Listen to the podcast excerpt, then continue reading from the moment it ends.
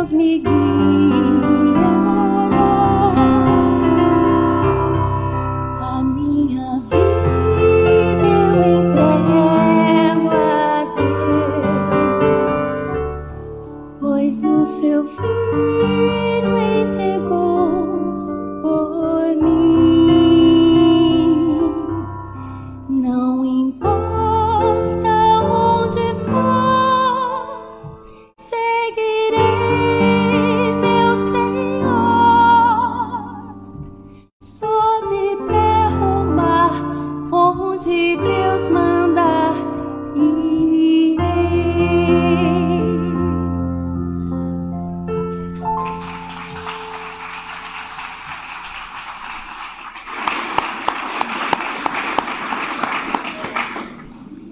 Bom dia, igreja. Eu desejo que a graça e a paz do nosso Senhor Jesus Cristo estejam com todos vocês e vocês que nos acompanham pela internet também. Convido a congregação a abrir o texto sagrado no Salmo 23, que é um salmo conhecido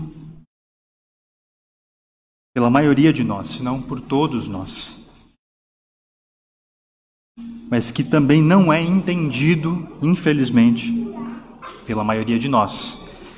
Você que já encontrou o texto e pode, fique de pé, por gentileza. Salmo 23.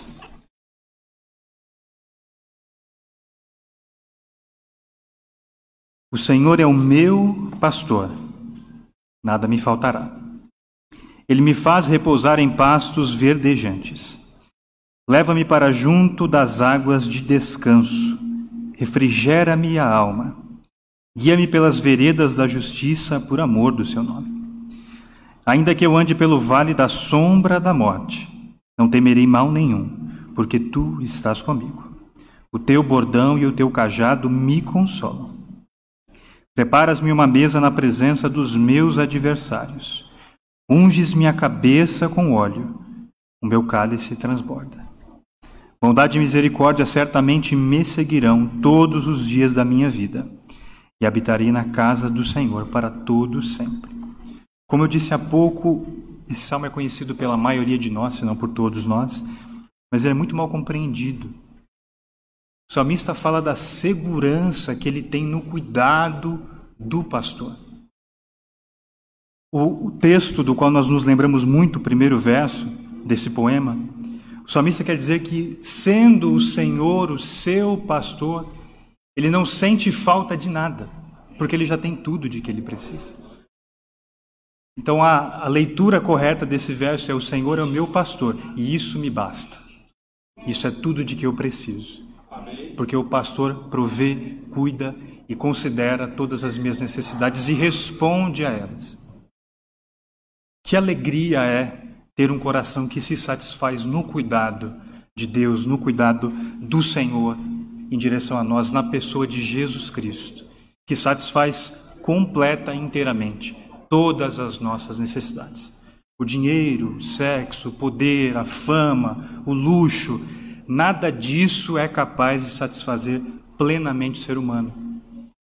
E Proverbista, Eclesiastes, o pregador já fala disso. O coração do homem não se satisfaz. Não se satisfaz. Porque nós fomos feitos para a eternidade. E nada nesse plano terreno é capaz de satisfazer e responder a tudo aquilo que nós sentimos. Nós temos fome espiritual. E essa fome é saciada aos pés do Mestre, aos pés de Cristo. Curva a sua cabeça, se una à minha oração.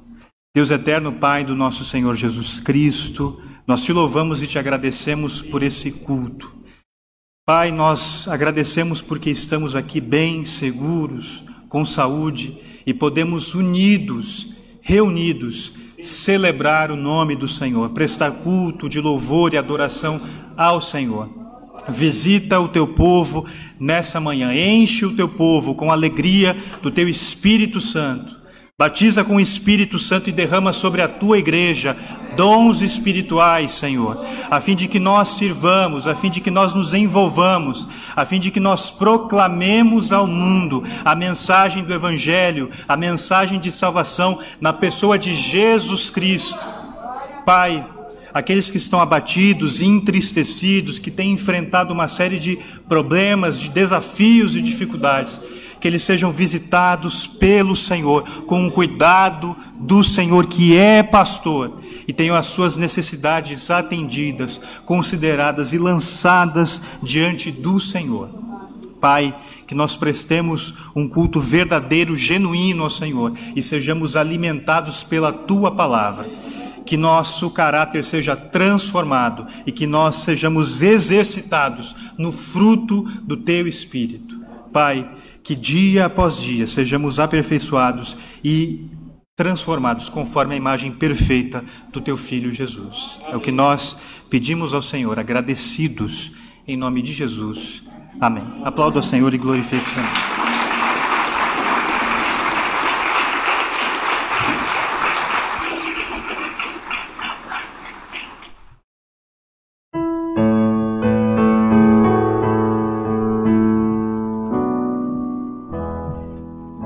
Sossegai. Ó mestre, o mar se revolta, as ondas nos dão pavor, o céu se reveste de trevas, não temos um salvador. Não se te dá que morramos, podes assim dormir, se a cada momento nos vemos se prestes a submergir. As ondas atendem ao meu mandar, sossegar. Seja o encapelado mar, a ira dos homens, do gênio do mal, das águas não podem a naufragar, que leva ao Senhor, rei do céu e mar. Pois todos ouvem o meu mandar, sossegai, sossegai, com você só para vos salvar, sim, sossegai. Mestre, na minha tristeza, estou quase a sucumbir, a dor que perturba minha alma, ó, peço-te, vem varir.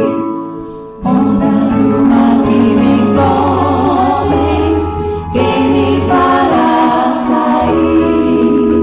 Pereço sem ti, ó meu mestre, vem logo, vem me acudir. As ondas atendem ao meu mandar, sossegar. Seja o encapelado mar, a ira dos homens, do gênio do mal, das águas não podem a naufragar, que leva ao Senhor, rei do céu e mar. Pois todos ouvem o meu andar, sossegai, sossegai, com você só para vos salvar, sim, sossegai. Mestre, chegou a bonança, em paz vejo o céu e o mar, o meu coração goza calma, e não poderá ficar. Fica comigo, ó meu mestre, dono da terra e céu, e assim jornarei bem seguro ao porto destino meu. As ondas atendem ao meu mandar, sossegar. Seja o encapelado mar, a ira dos homens, o gênio do mal, das águas não podem a naufragar, que leva ao Senhor, rei do céu e mar. Pois todos ouvem o meu mandar, sossegai, sossegai,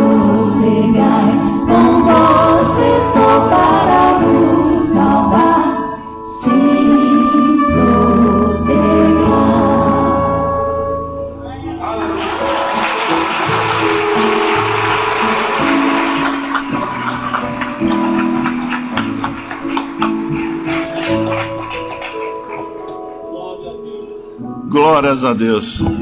Que hino lindo. Paz do Senhor, meus queridos que estão aqui, que estão nos vendo pela internet. Podei-vos sossegar, sentar. Amém, queridos?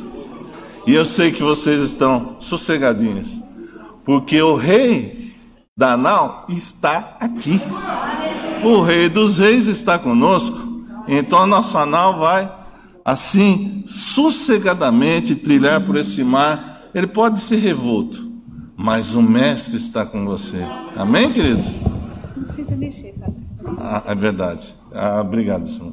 É que eu não preciso ficar mexendo aqui no microfone, perdão, viu, irmão? Irmãos, e agora nós temos também aquilo que faz parte da nossa liturgia do culto, que nós vamos agora ver também os avisos que nos prepararam para que nós estejamos bem atentos, tá ok, queridos?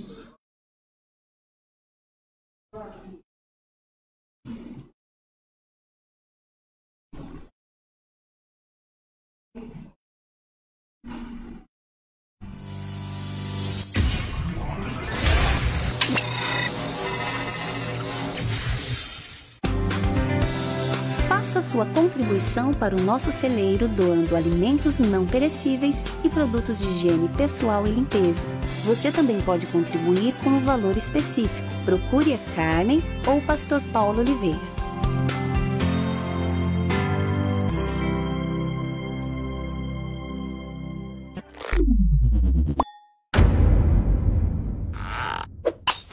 Atenção, atenção! Você jovem que busca conhecer pessoas legais, ouvir músicas legais e aprender mais sobre a Palavra de Deus, esse aviso é para você. Todo segundo sábado de cada mês, às 19 horas, a gente se reúne para fazer essas coisas. E você não pode ficar de fora. Nossa programação acontece de forma presencial. Não fique de fora!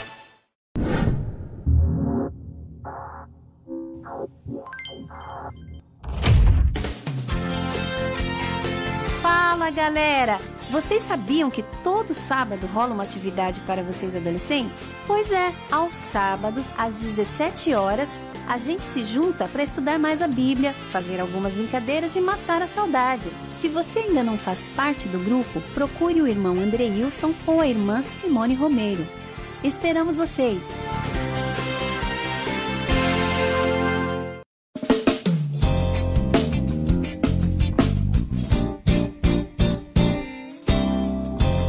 Estão abertas as inscrições para o 4º Congresso de Homens da Igreja Cristã da Trindade. O evento será realizado nos dias 16 a 18 de setembro, no Hotel Fazenda Vista Linda, município de Vargem, a 100 quilômetros da capital. Tema do Congresso: Não apaguem o Espírito. 1 Tessalonicenses 5,19. Preletor: Osian Gomes, pastor da Assembleia de Deus Central de Fortaleza, onde atua nas áreas de ensino e formação de liderança. É também diretor do Seminário Teológico das Assembleias de Deus do Ceará. Formado em Teologia pela Universidade Metodista de São Paulo e doutorando em Sociologia pela Universidade Federal do Ceará. Autor de livros e capítulos sobre o pentecostalismo, educação teológica e liderança cristã. O valor de R$ 550 reais inclui transporte, hospedagem, refeições, material e pode ser parcelado até o final de agosto. Para mais informações, fale com os pastores Paulo Oliveira, pastor Paulo Romeiro ou com o Wagner Drighi. Não perca!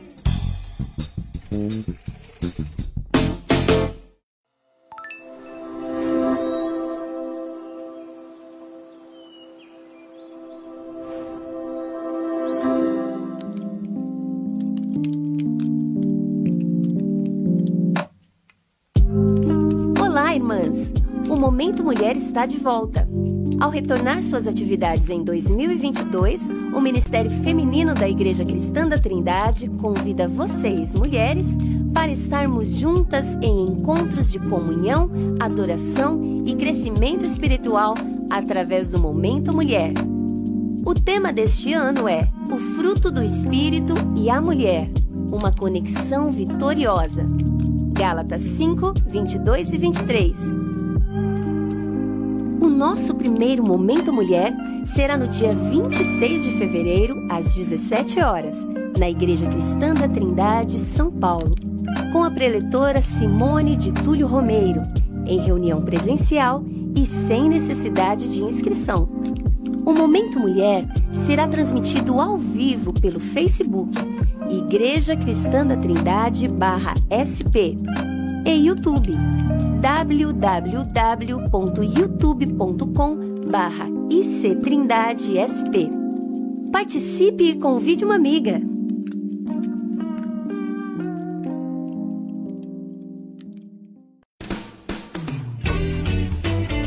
É com muita alegria que o Ministério Feminino anuncia que as inscrições do 18º Retiro, Congresso de Mulheres da Igreja Cristã da Trindade, estão abertas.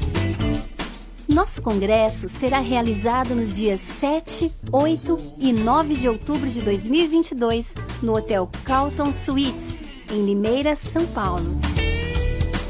Nossa preletora convidada será Edimeia Williams, uma missionária brasileira, conferencista de renome internacional, filha de pai imigrante da Guiana Inglesa e mãe paraense, psicóloga, filósofa, pedagoga, musicista e também cursou liderança cristã em Singapura. Aprendeu francês, inglês e latim. O valor do congresso, com tudo incluso, hospedagem, transporte e material, é de R$ 720, que poderá ser parcelado. Programe-se para participar desse momento especial de comunhão e crescimento espiritual. Mais informações: www.ictrindade.com.br /mulheres2022. Você sabia que o Ministério Feminino tem agora uma página no Instagram? Mulheres.ict.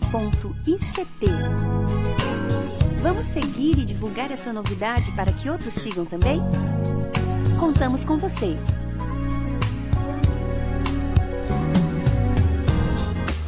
Para mais informações e programação completa da igreja, acesse nosso site www.ictrindade.com.br ou nosso Facebook www.facebook.com/ictrindadesp.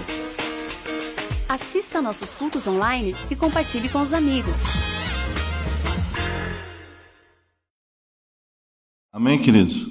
Estava comentando com a irmã Simone esses detalhes, essas minúcias assim que foram colocadas no Congresso dos Homens. Isso é bem coisa de homem, né, pastor? Esses detalhes assim são cuidadosos, né? Esse é o primeiro livro de Heresias, capítulo 1, versículo 1. Irmãos, não acreditem nisso, por favor. Tá bem, queridos? Parabéns para quem fez o chamado e a convocação para os homens. Ficou muito bom, né, pastor?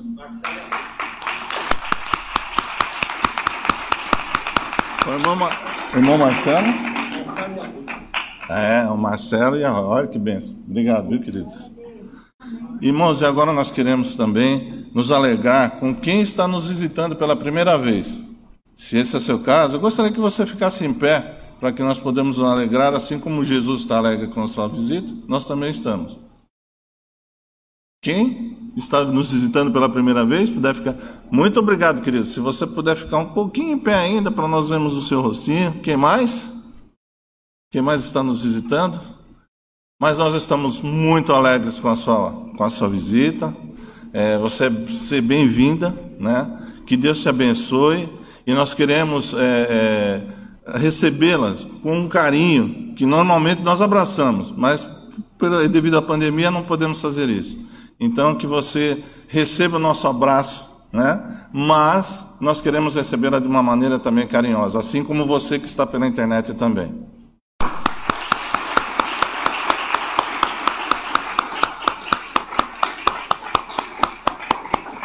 Deus os abençoe. E agora nós temos também uma parte importante da liturgia da igreja. Nós vamos adorar ao Senhor com os nossos dízimos e ofertas, e com alegria.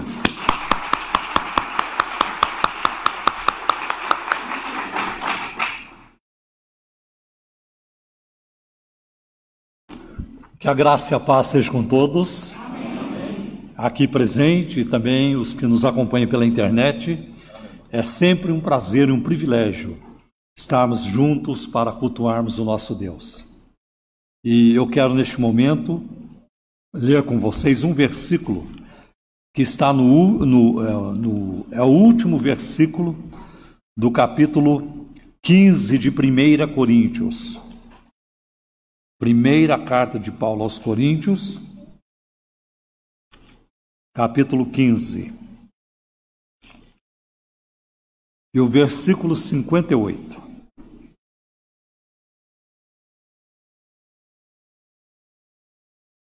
Por, 1 Coríntios 15, versículo 58.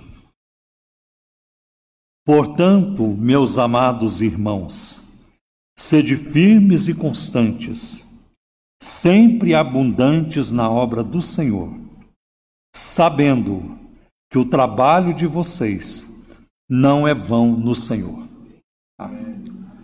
Essa palavra inicial, portanto, é uma conjunção conclusiva e ela serve para introduzir, fechar, né, introduzir uma conclusão do raciocínio anterior, do pensamento que foi desenvolvido anteriormente.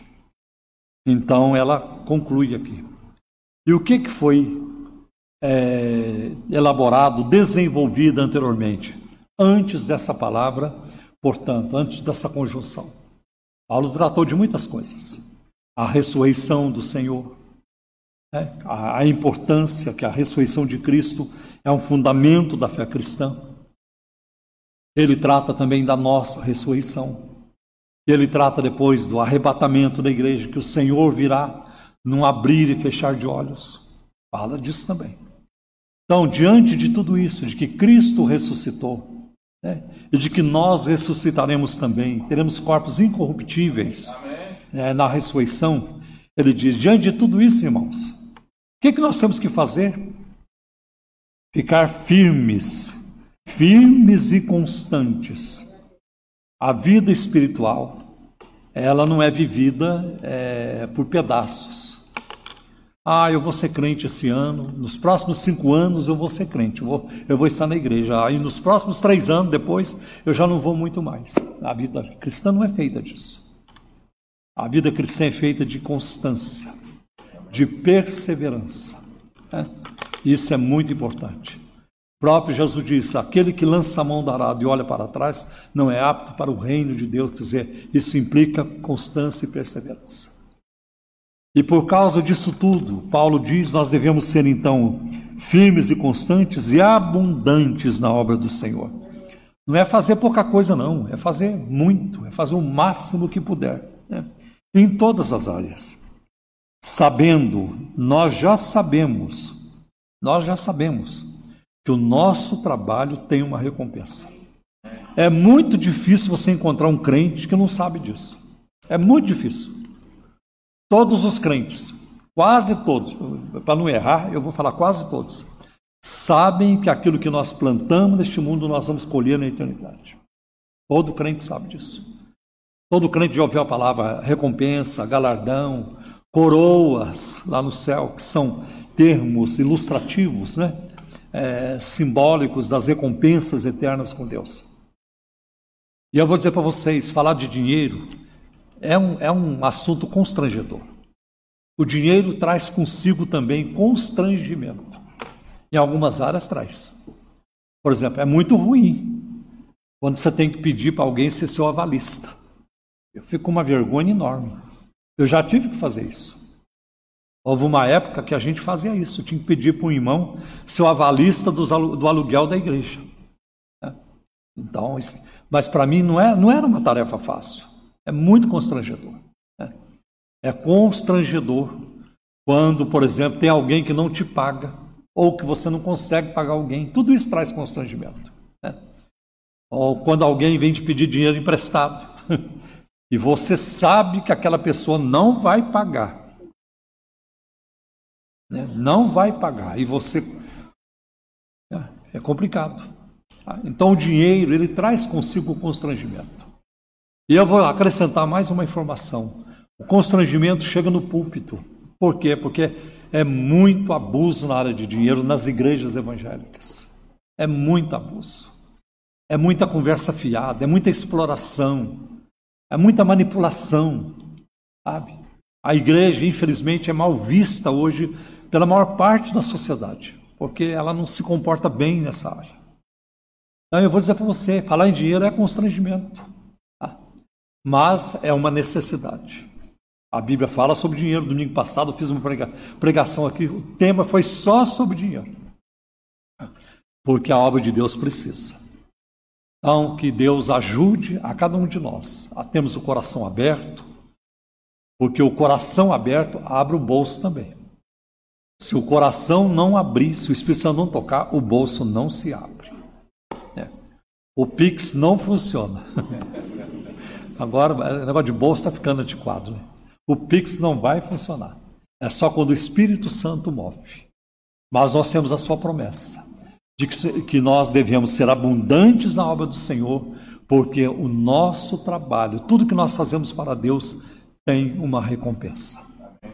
E por causa da pandemia, nós estamos atravessando um momento, para nós, eu considero difícil na Igreja Cristã da Trindade.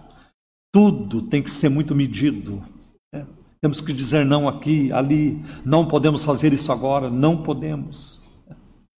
E nós não temos, e tem coisas que não tem como você adiar, é impossível adiar, né? Então eu peço que vocês nos ajudem.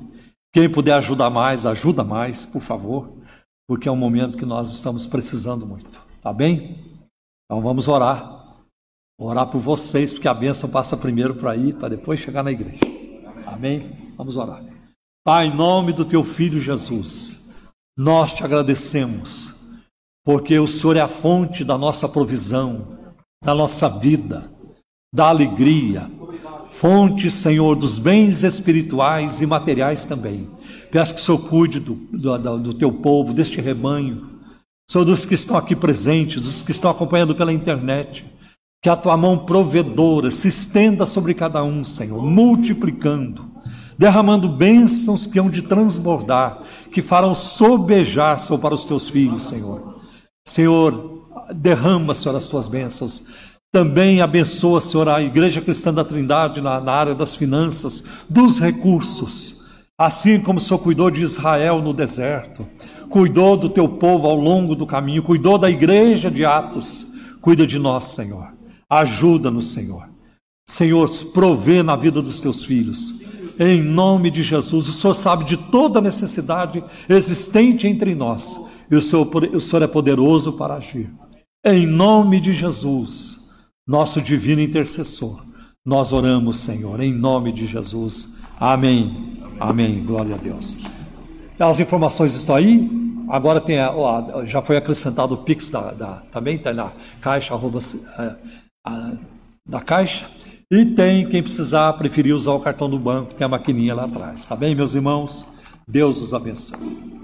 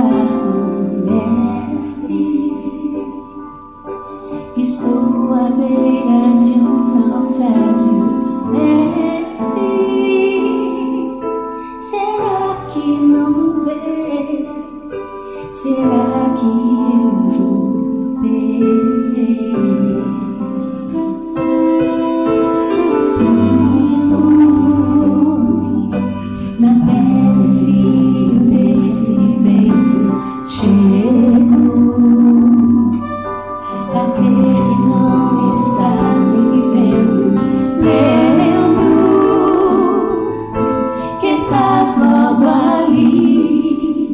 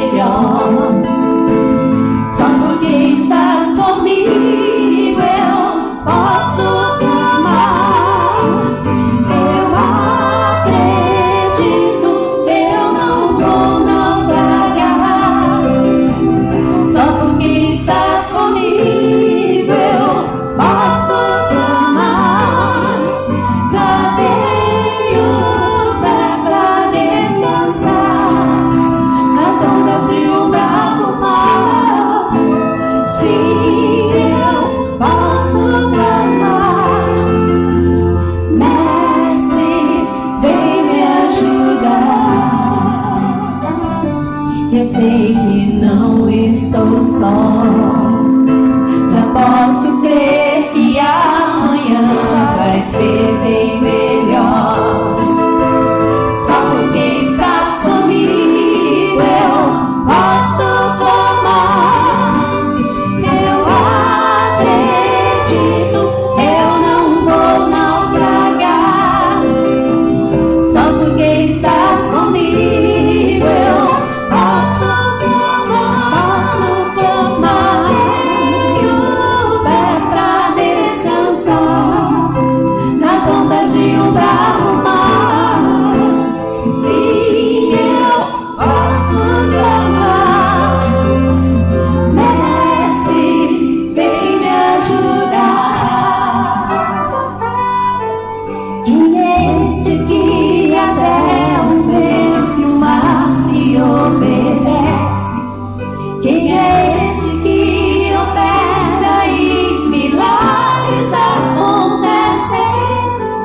Jesus, esse nome toda língua confessará.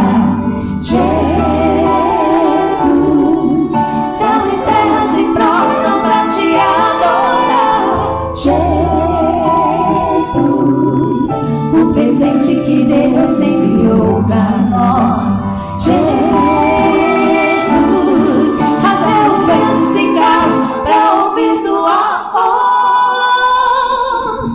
Posso clamar, eu acredito, eu não vou naufragar. Só porque estás comigo eu posso clamar. Já tenho fé pra descansar nas ondas de um bravo mar. Sim, eu posso clamar. Mestre, vem me ajudar. Mestre, vem me ajudar. Aleluia! Nós temos um Deus poderoso.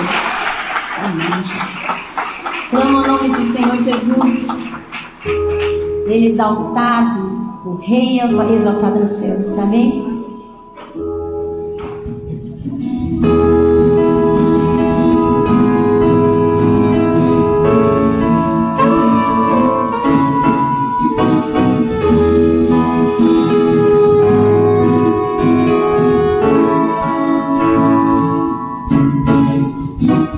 Rei exaltado, Rei exaltado nos céus, eu louvarei,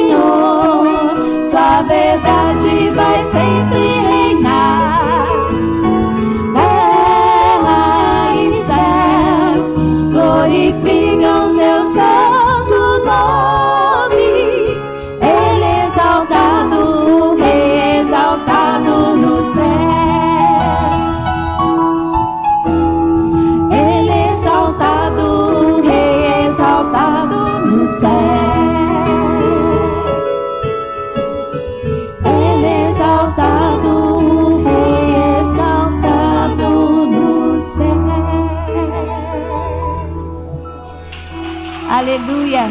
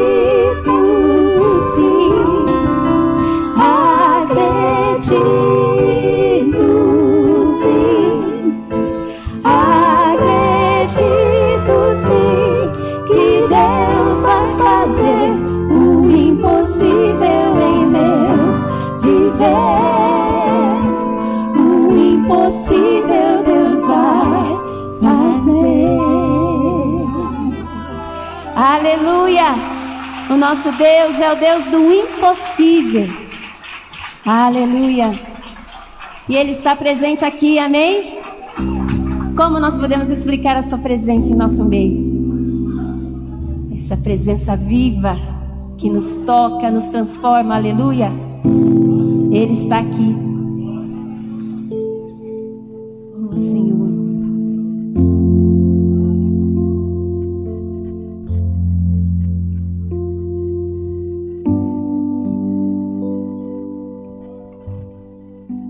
Como explicar? Como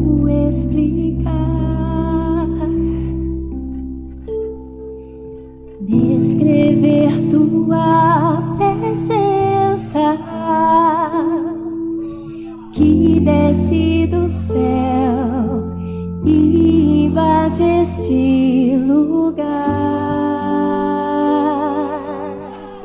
Aleluia. Como merecer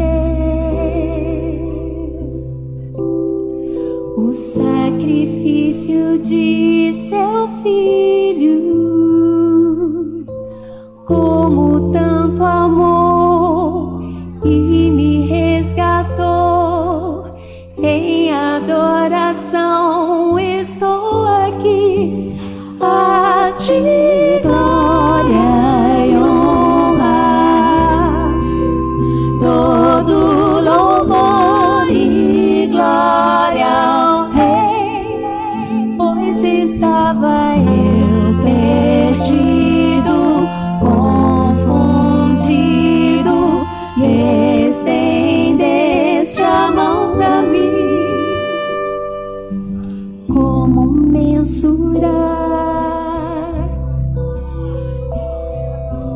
Quão profundo é o teu amor, como entender tua bondade e teu poder,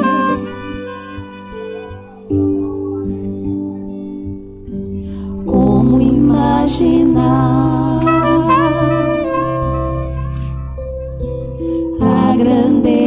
de tua glória, que um dia verei, contigo estarei, em adoração estou aqui a ti glória.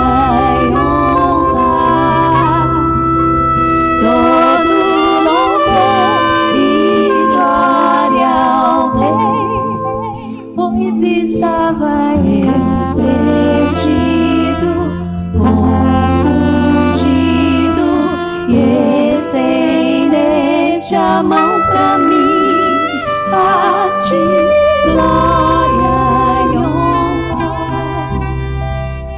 todo louvor e glória ao Rei, pois estava eu perdido, confundido, e estendeste a mão.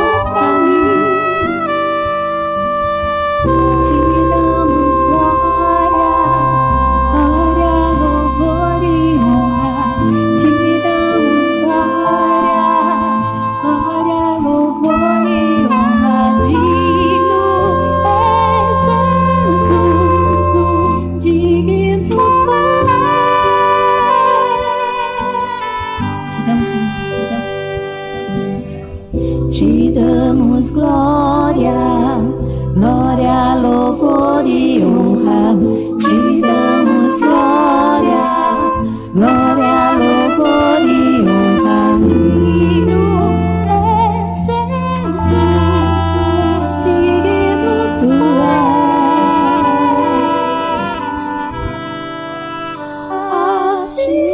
a ti glória.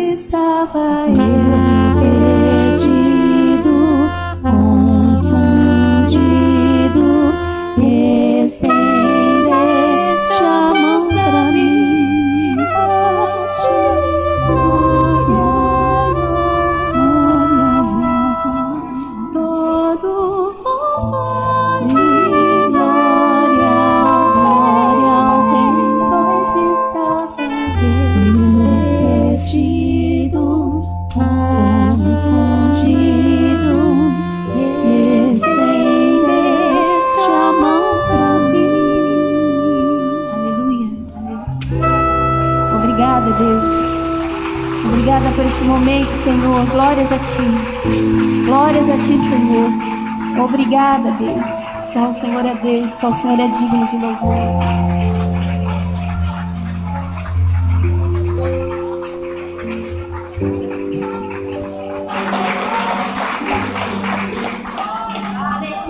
Aleluia. Glória a Ti, Senhor.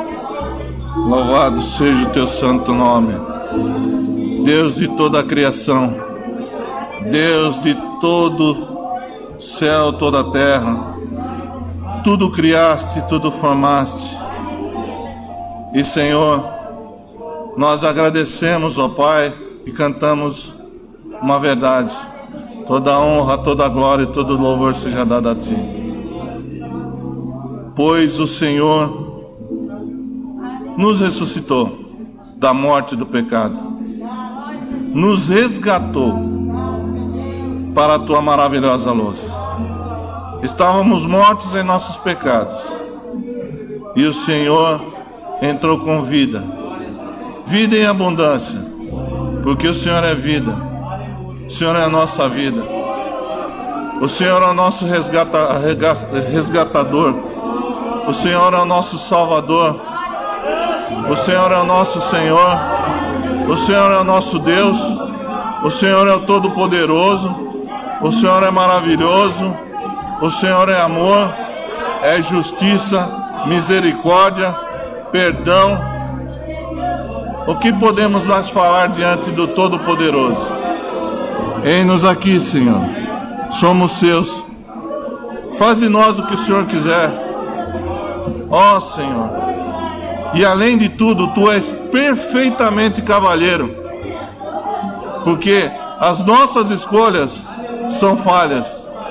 Mesmo que, Senhor, dediquemos a nossa vida a Ti, ainda é pouco, porque o Senhor nos trouxe a redenção com a Sua própria vida, com o Teu sangue derramado, por amor aos Seus inimigos, para fazer-nos amigos de Deus.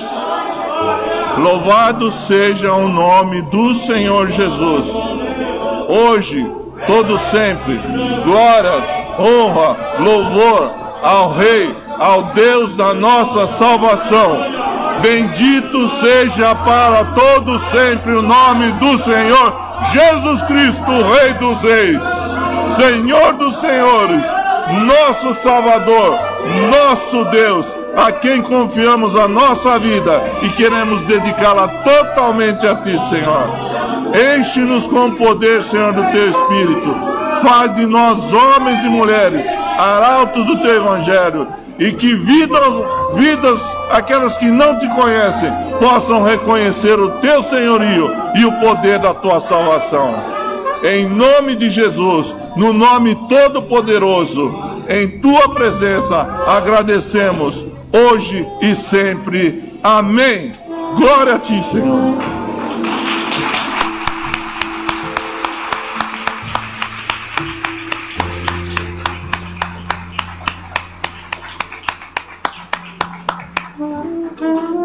Podemos assentar, queridos. Tem dia que o Espírito Santo parece que fala assim para você: vai ficar me glorificando o dia inteiro. E dá vontade, viu?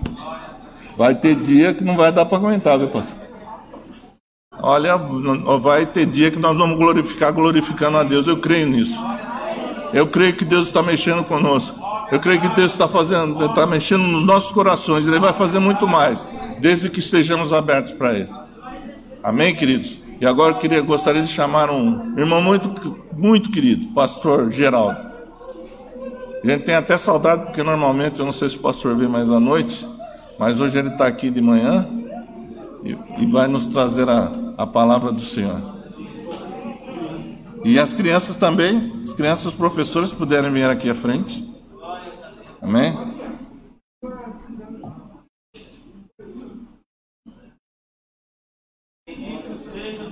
Obrigado, querido. Amém. Vamos aguardar as crianças, né? Tudo bom? Ai, que lindo. Olha quem está aqui. Esse não tem idade, hein? Eu nem vou falar, porque o sorriso da avó, ela tá assim, atrás da máscara, né? Mas os dos olhos, vocês já podem ver o sorriso dela. Esse aluno não tem idade. Esse aluno não tem idade, mas a avó já está no colo da avó, não tem jeito. Amém, queridos? Estenda as suas mãos para cá, vamos orar por esses irmãos. Pai amado e Pai bendito, eis-nos aqui novamente, estamos em suas mãos. Nada podemos fazer, Senhor, nem o pastor Geraldo, nem os irmãos que estão aqui para dar aula para as crianças, Senhor, sem o poder do Teu Espírito. Unge o Senhor com poder, ó Pai, ó Senhor, que dando sabedoria, dando destreza, Senhor, dando agilidade, Senhor, em suas palavras, com a sabedoria que vem do alto. Ó Senhor, sê com Teu pai, seu filho, Senhor, pastor Geraldo, sê também, Senhor, com a irmã Valera, com esse ministério maravilhoso, sê com as nossas crianças. Proteja, Senhor, de todo mal e que, Senhor, elas cada vez mais, ó Pai, aprendam o caminho eterno que está em Jesus Cristo. Cada vez mais seja fortalecido no coração dessas tenras vidas, Senhor, dessas crianças. Em que nós estejamos atentos, Senhor, nesse culto, para aprendermos mais de Ti e ouvir a Tua doce voz através da revelação da Tua palavra. É o que nós Te pedimos e desde já Te agradecemos, no nome de Jesus. Amém e amém. Amém. Deus abençoe, queridos. Obrigado, Senhor. Amém. Obrigado.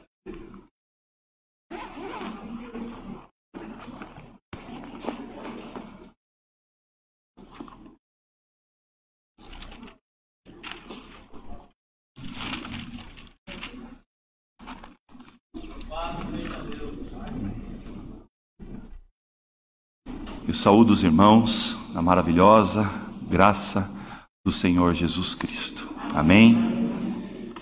É muito bom estar aqui.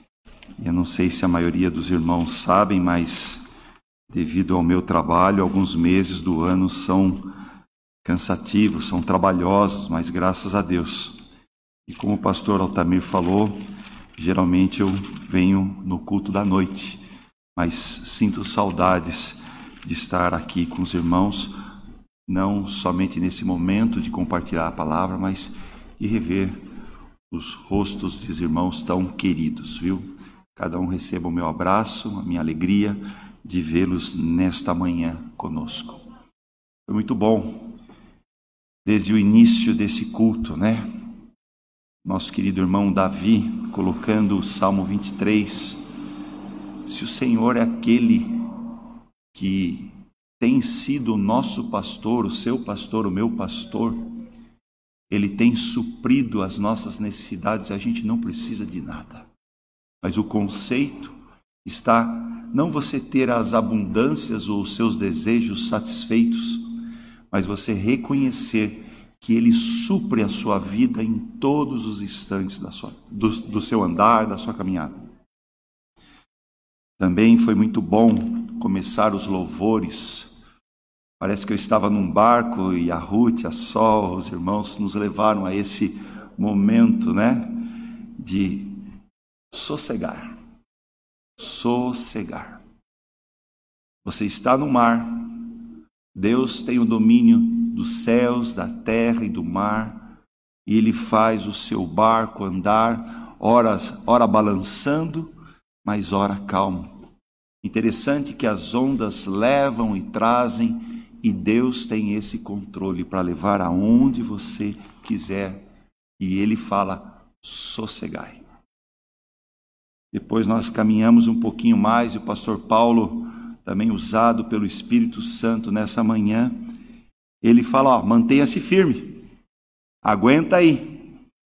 Não é no seu tempo, não é na sua força, não é na sua medida, não é naquilo que você pensa que está certo ou errado, ou é agora, ou quando vai ser, ou não foi ontem, mas fique firme, tenha certeza que nós temos uma vida eterna com Deus, onde estaremos com Ele, e isso é o mais importante.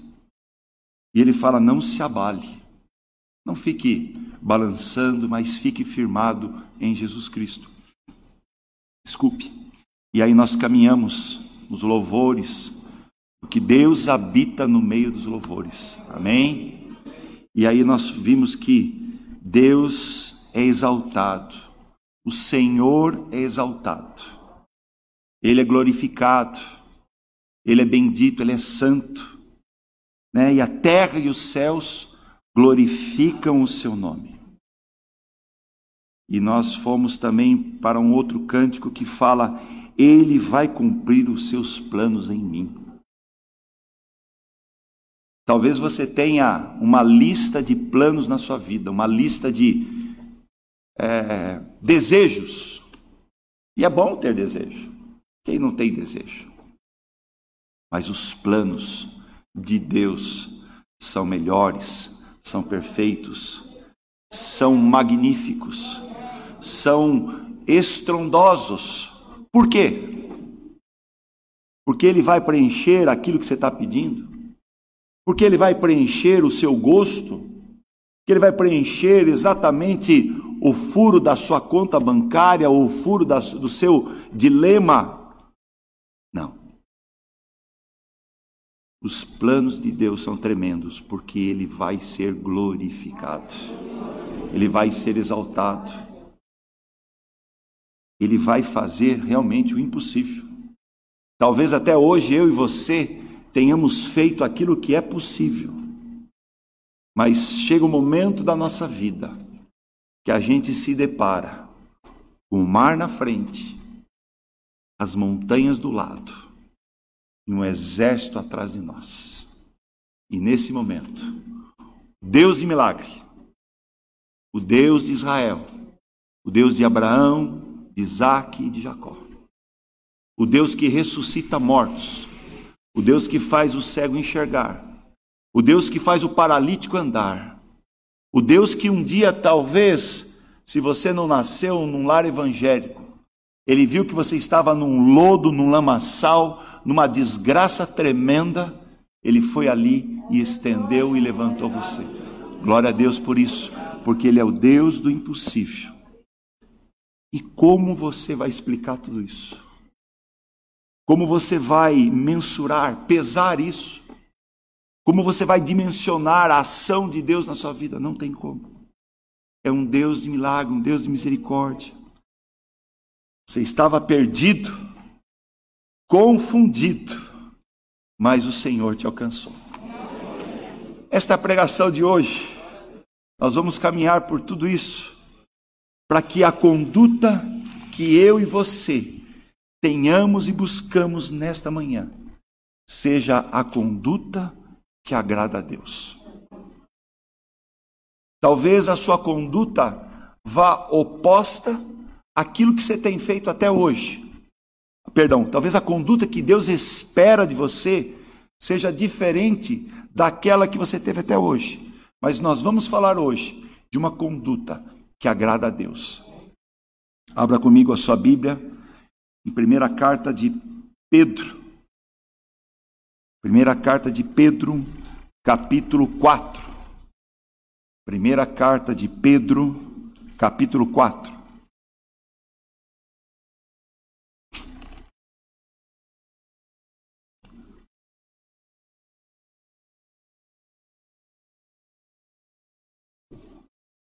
Nós vamos ler do verso 7 ao verso 11. O fim de todas as coisas está próximo. Portanto, sejam criteriosos e sóbrios, dediquem-se à oração.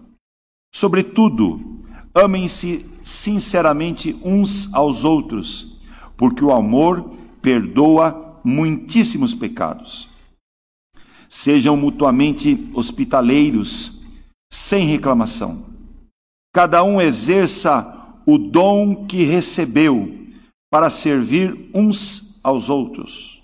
servir os outros, administrando fielmente a graça de Deus em suas múltiplas formas. Se alguém fala, faça-o como quem transmite a palavra de Deus.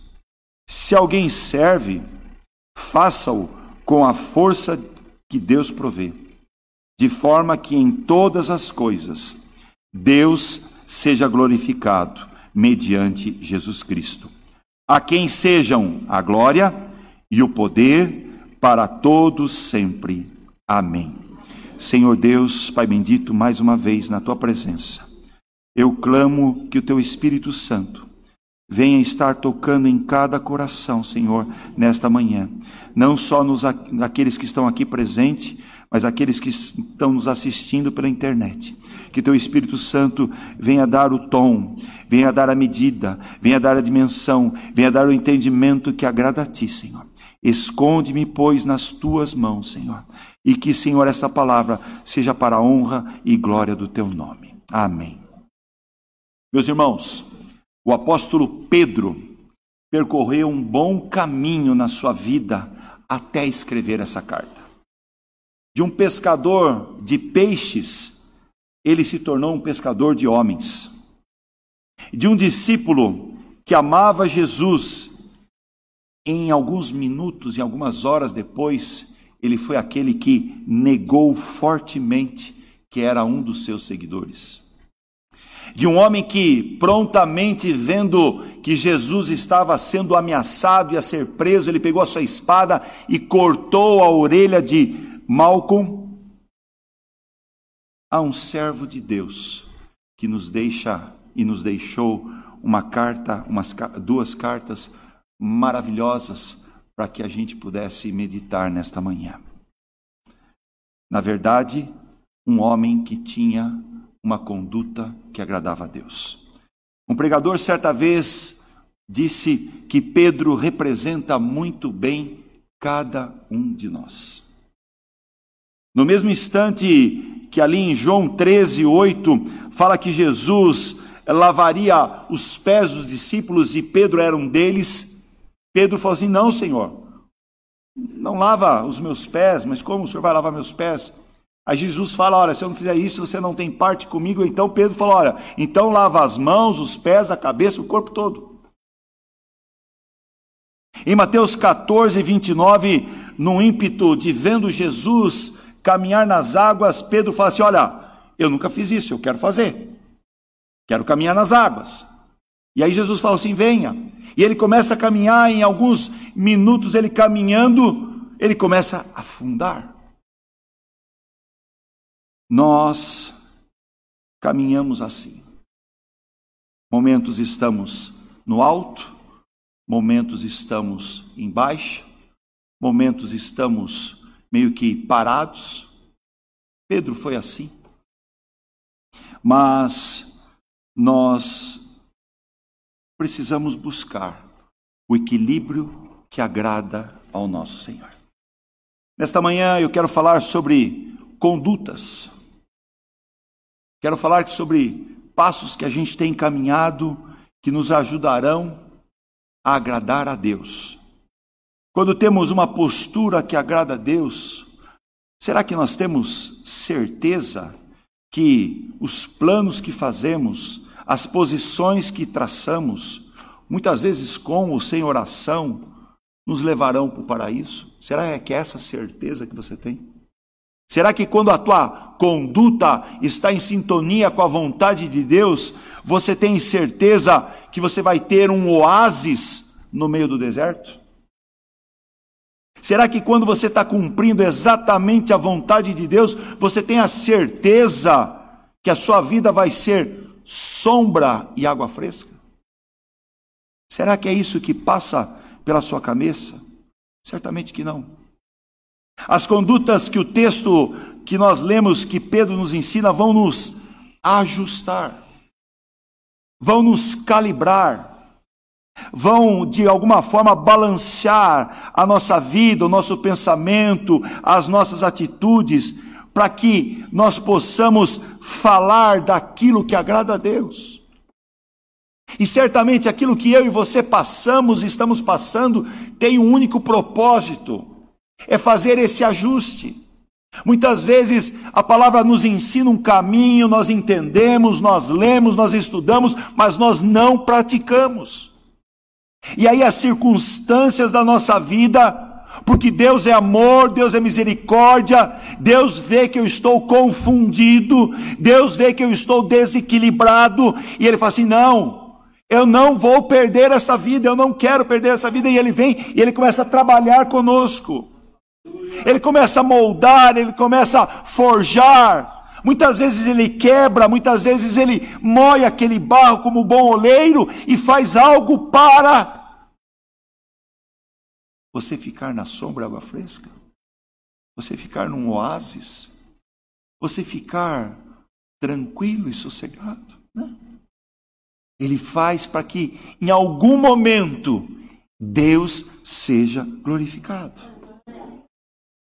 Os passos que nós vamos falar nesta manhã são para agradar a Deus, são para que Ele seja o destaque, Ele seja aquele que vai ser mencionado unicamente, em primeiro lugar, no findar de todas as coisas. Que a glória resplandeça sobre aquilo que Ele está fazendo na minha e na sua vida.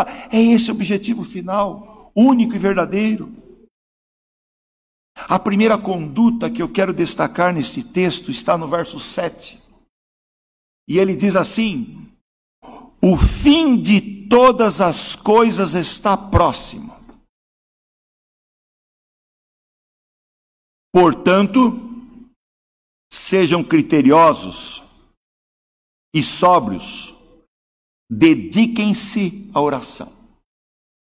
Essa frase, o fim de todas as coisas está próximo, é algo real, é algo verdadeiro, não é algo eventual, não é algo possível, não é algo que tem uma probabilidade mínima, não, é real, é verdadeiro, é tremendo.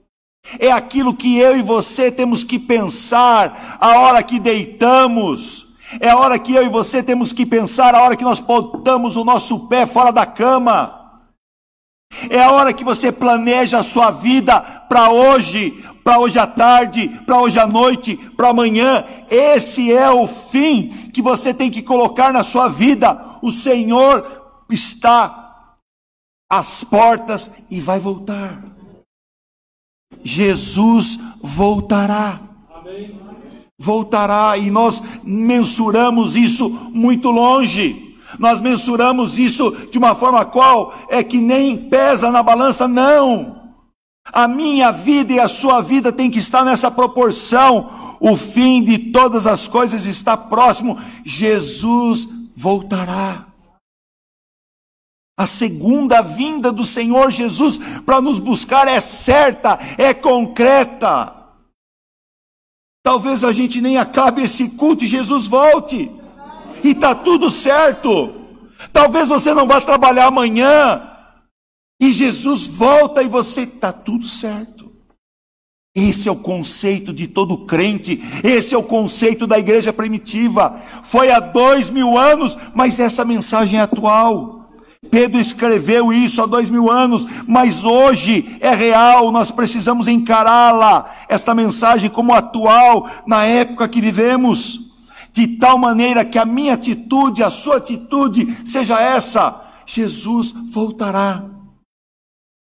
Precisamos ser estimulados, impactados, envolvidos. A igreja de tal forma tem os seus planos, sim, tem os seus projetos, sim, tem as suas agendas, sim, mas a agenda maior da nossa vida tem que ser a volta de Jesus Cristo. Ah, eu vou deixar para o mês que vem resolver isso. Não, eu vou deixar talvez para a semana que vem. Não, eu tenho tempo. Eu estou começando o meu trabalho agora. Não, Jesus voltará. E esta palavra é fim, no grego significa telos, e significa alvo. Logo, qual é o seu alvo?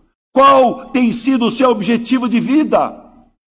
Será que esse fim que está proposto pela palavra de Deus, a grande, a gloriosa, a maravilhosa volta de Jesus Cristo, é exatamente aquilo que você está esperando?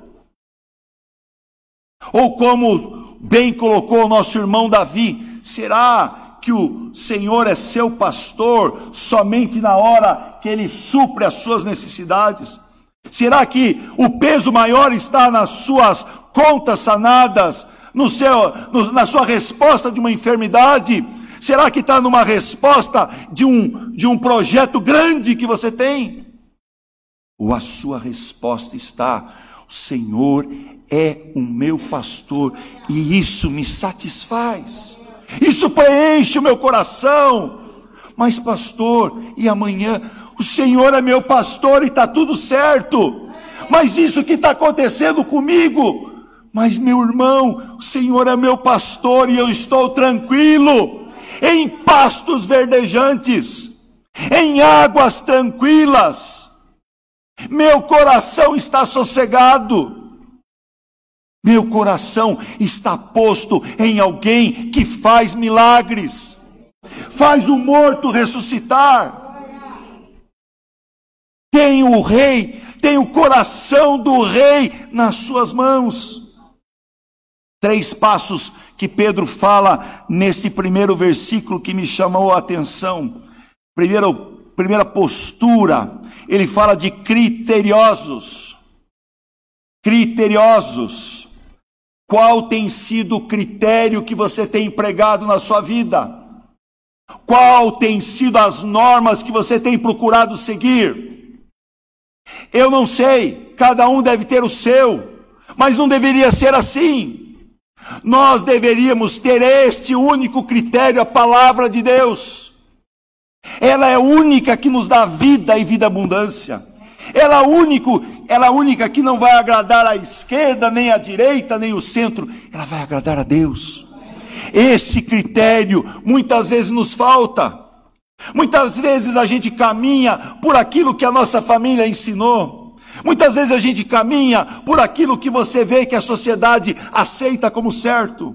Muitas vezes você caminha de uma forma que o critério é seu. Ah, eu já passei isso na primeira, na segunda, na terceira igreja que eu passei. E hoje a história se repete. Mas o critério é a palavra de Deus. Apegarmos aos ensinos que a palavra nos garante como certo.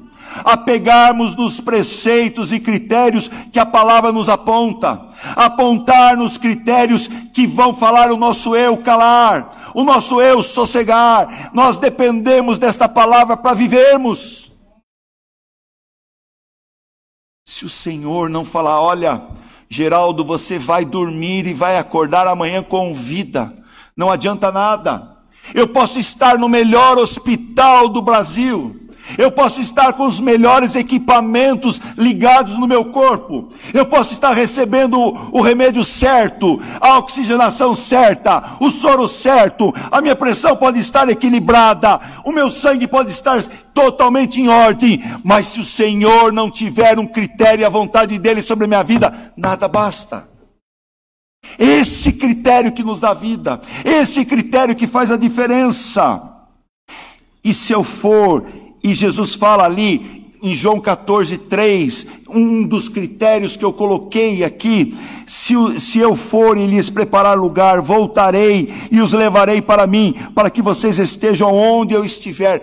Esse é o critério que nós temos, a esperança, a vida eterna com Jesus. Essa é a importância. Segunda postura que Pedro traz aqui, ele fala sobre sobriedade. Ser sóbrio, no grego é sofitônio, que significa estar com o seu juízo perfeito.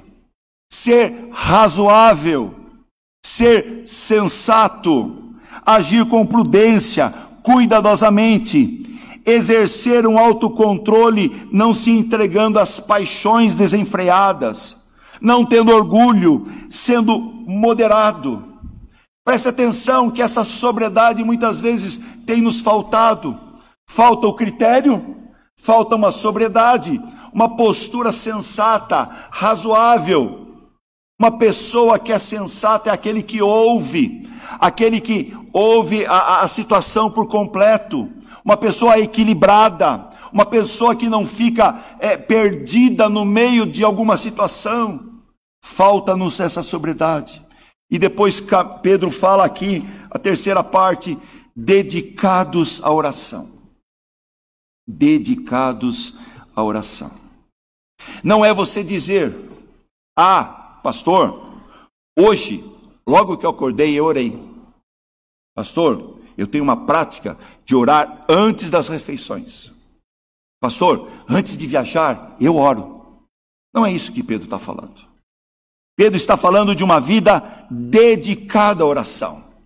Eu sei que você ora, mas a questão que Pedro está colocando é: a sua vida tem que ser criteriosa, Você tem que ser um homem sóbrio e um homem dedicado à oração. A sua vida constantemente você está em oração.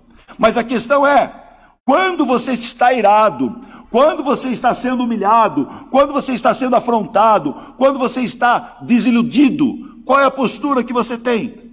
Qual é a atitude que nós buscamos? Será que você faz um dia inteiro de oração? Será que você vai fazer um jejum para que a sua carne fique calada um pouquinho, fique quieta naquele momento, para que você ouça o que Deus quer falar com você? A oração não é um passaporte para dar aval a você fazer o que você quer, o que você gosta na hora que você quer.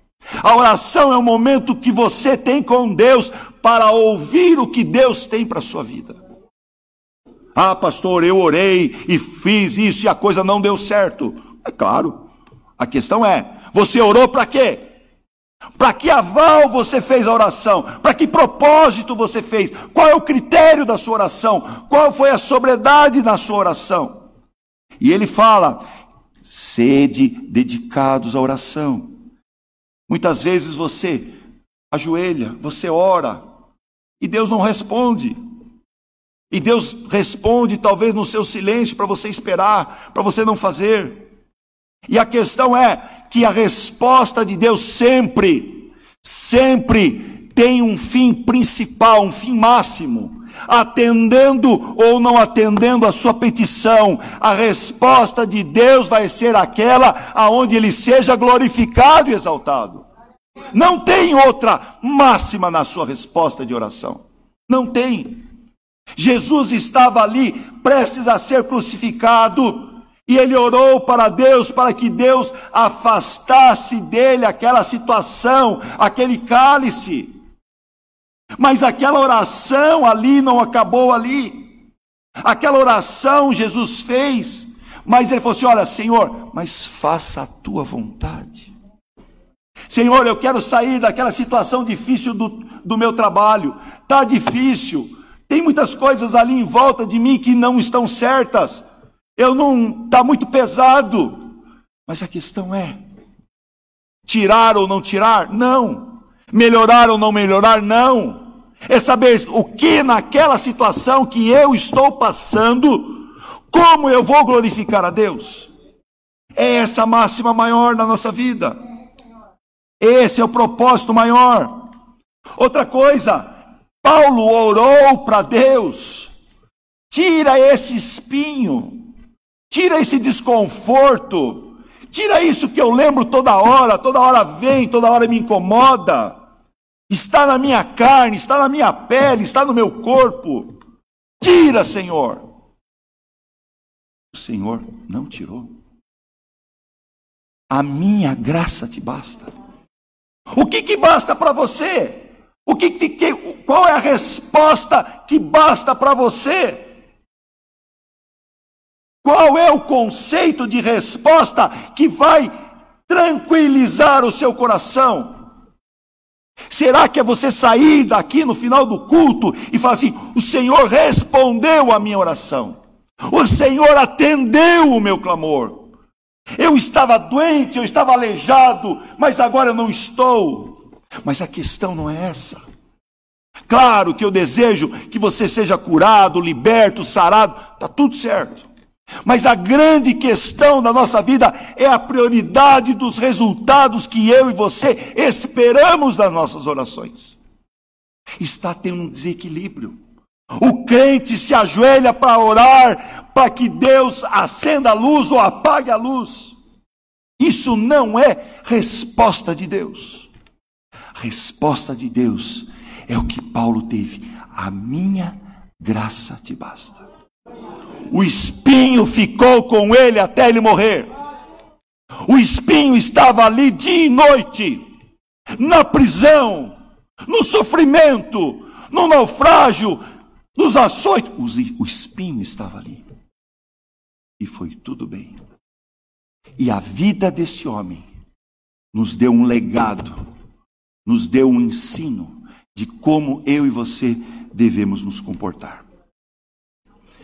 Além de reconhecer que o fim está próximo. A segunda conduta que agrada a Deus é ministrar uns aos outros. Ministrar é cuidar do próximo com amor cristão. É agir motivado por nosso desejo de seguir o mandamento de amar ao próximo.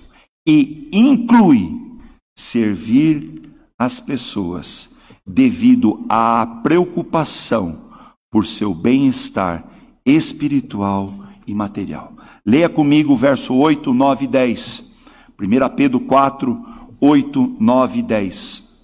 Sobretudo, amem-se sinceramente uns aos outros, porque o amor perdoa muitíssimos pecados. Sejam mutuamente hospitaleiros, sem reclamação. Cada um exerça o dom que recebeu para servir aos outros, administrando fielmente a graça de Deus em suas múltiplas formas. Pedro realmente pega pesado. Esse é um ponto nevrálgico naquela época de Pedro e com certeza também é nevrálgico nos nossos dias. Então, novamente eu quero destacar três condutas que esse texto aqui despertou para mim.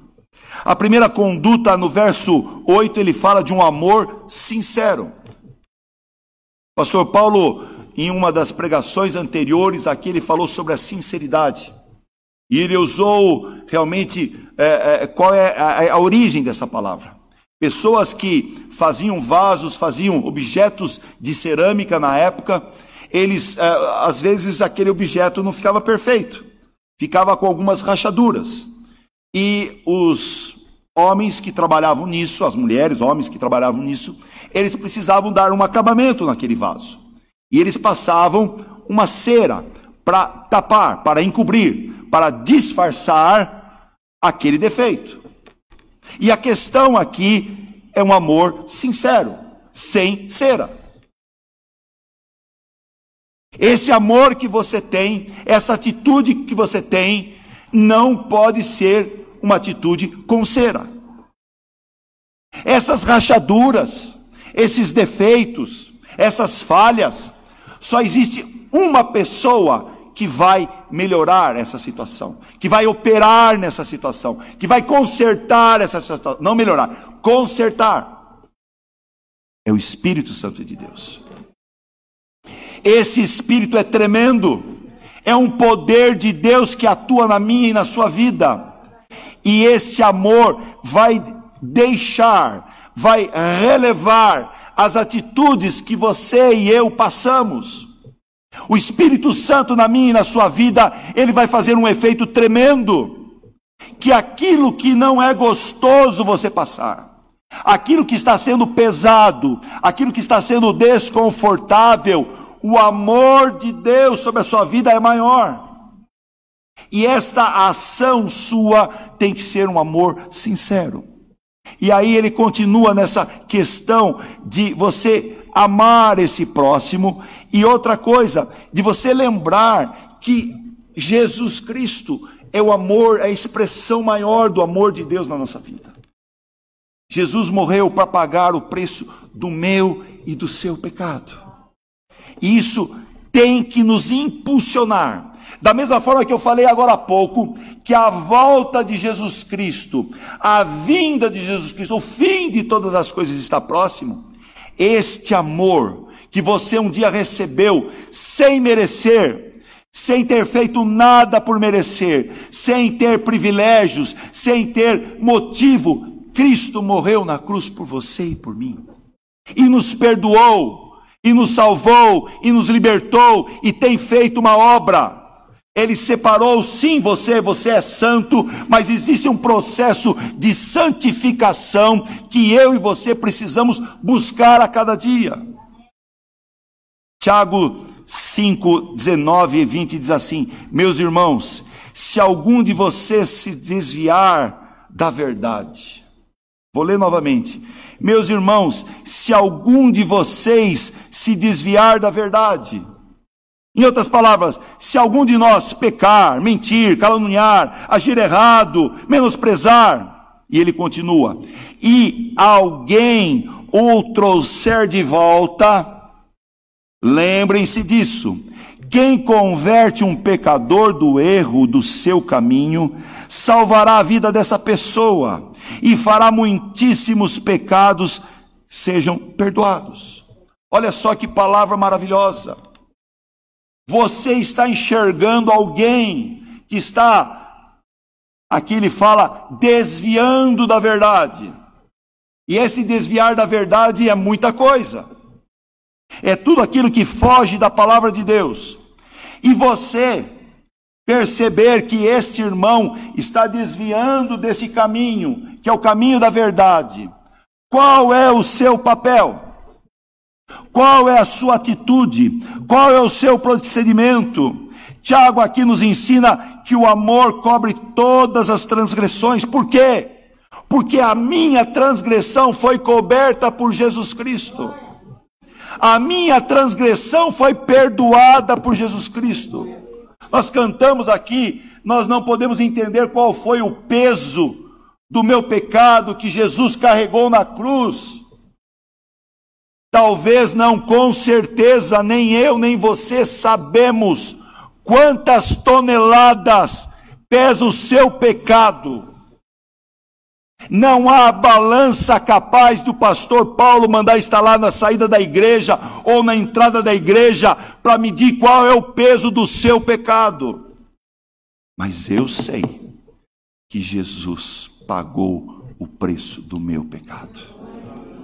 Ele pagou, ele cumpriu a paga do meu pecado. E Tiago nos ensina que esse amor encobre, e cobrir aqui é o mesmo sentido que nós vemos no Antigo Testamento, quando os animais eram pegos, o sangue eram sacrificados e o sangue era derramado, para que não enxergasse então mais o pecado fosse coberto, pago o preço do pecado. E Jesus fez isso uma única vez, suficiente, por mim, por você, por talvez a consequência de um pecado que você esteja passando, talvez por uma consequência de algum pecado que alguém fez por você, mas não importa, Jesus pagou o preço.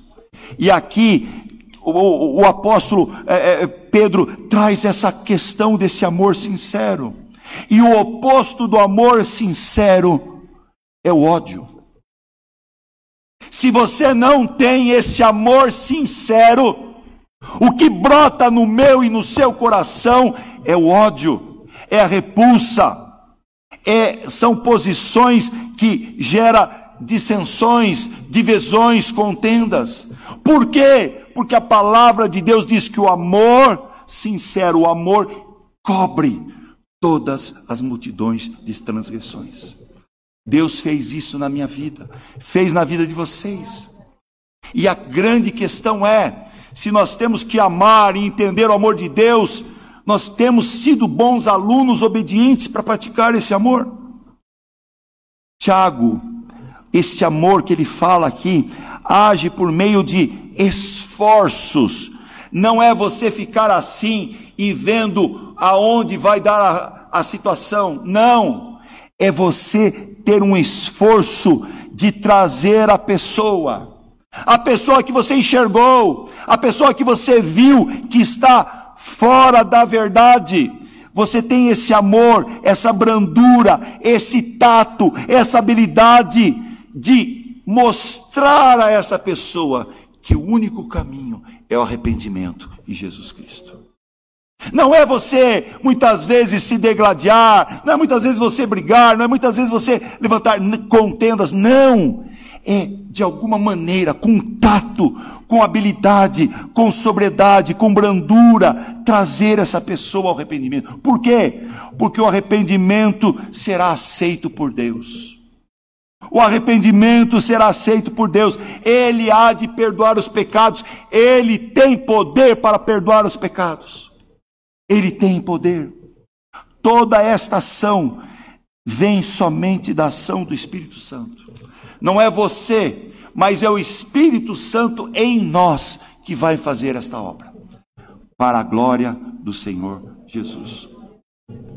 Segunda coisa, nesse trecho que nós lemos, Pedro fala de exercer a hospitalidade sem reclamação.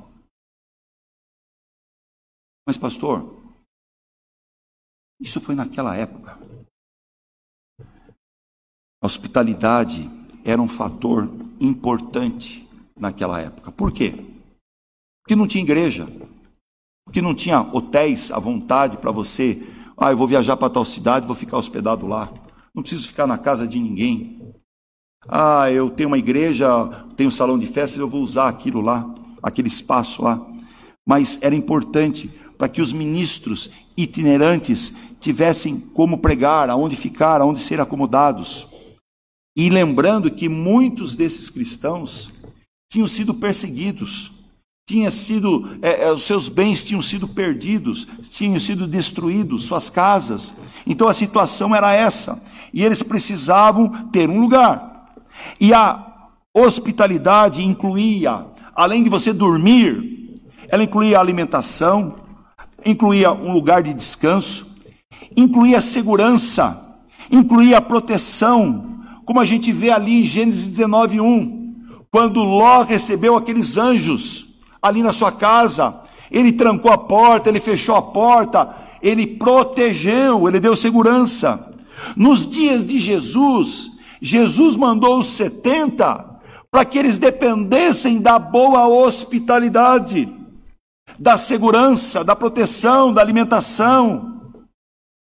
E também, se você avançar um pouquinho ali em Mateus 25, você vai ver que foi uma questão de critério para o julgamento, aonde ele fala que, Senhor, mas quando a gente atendeu esse tipo de pessoa, quando a gente atendeu o Senhor, na hora que alguém pediu comida, na hora que alguém teve sede, na hora que alguém foi estrangeiro, na hora que alguém precisou de roupa, na hora que alguém esteve doente, na hora que alguém esteve preso.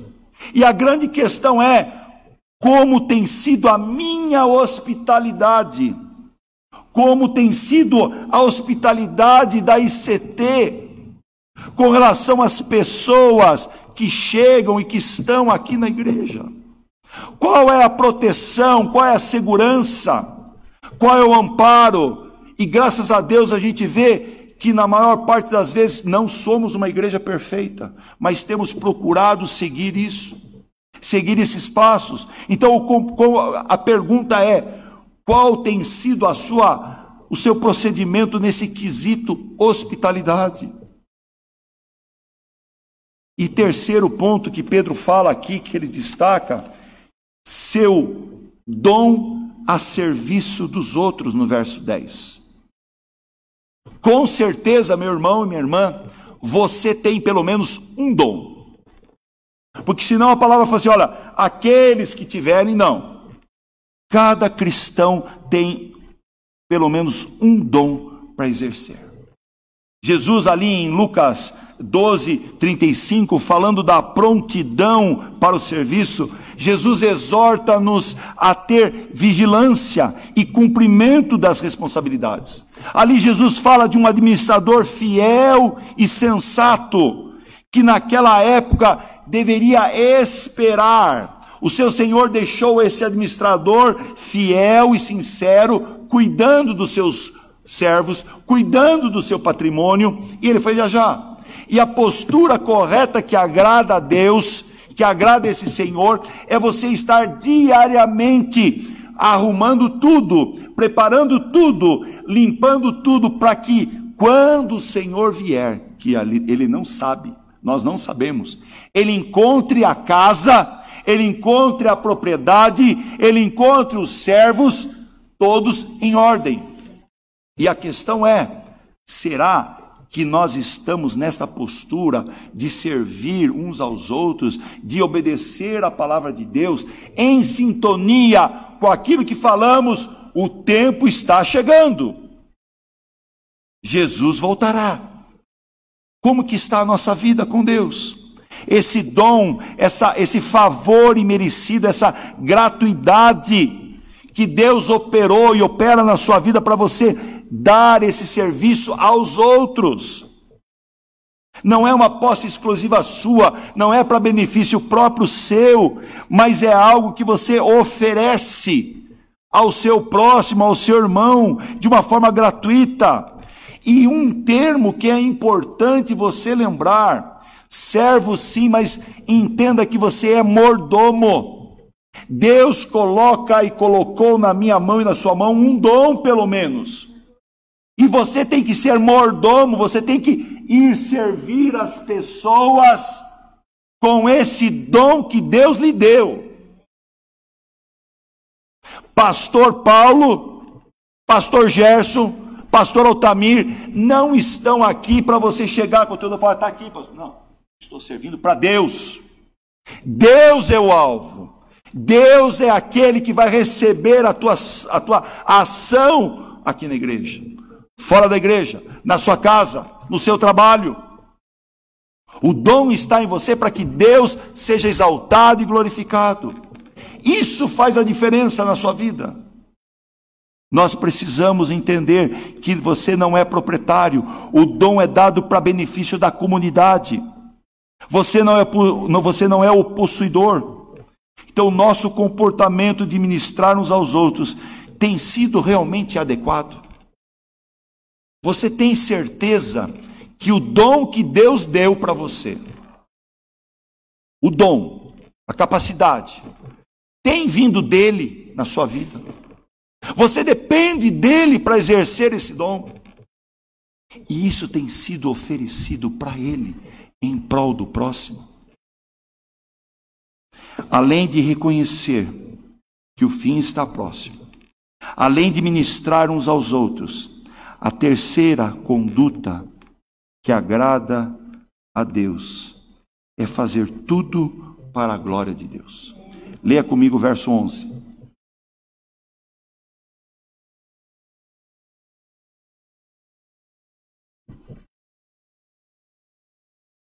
Se alguém fala, faça-o como quem transmite a palavra de Deus. Se alguém serve, faça-o com a força que Deus provê, de forma que em todas as coisas Deus seja glorificado, mediante Jesus Cristo, a quem sejam a glória e o poder para todo o sempre. Amém. 3 posturas para nós finalizarmos essa ministração dessa manhã. Primeira coisa que Pedro fala aqui é agradar, é na forma de falar. Agradar na forma de falar. Logo, os que falam, que todos nós falamos aqui, portanto, não estão livres de promover suas próprias opiniões.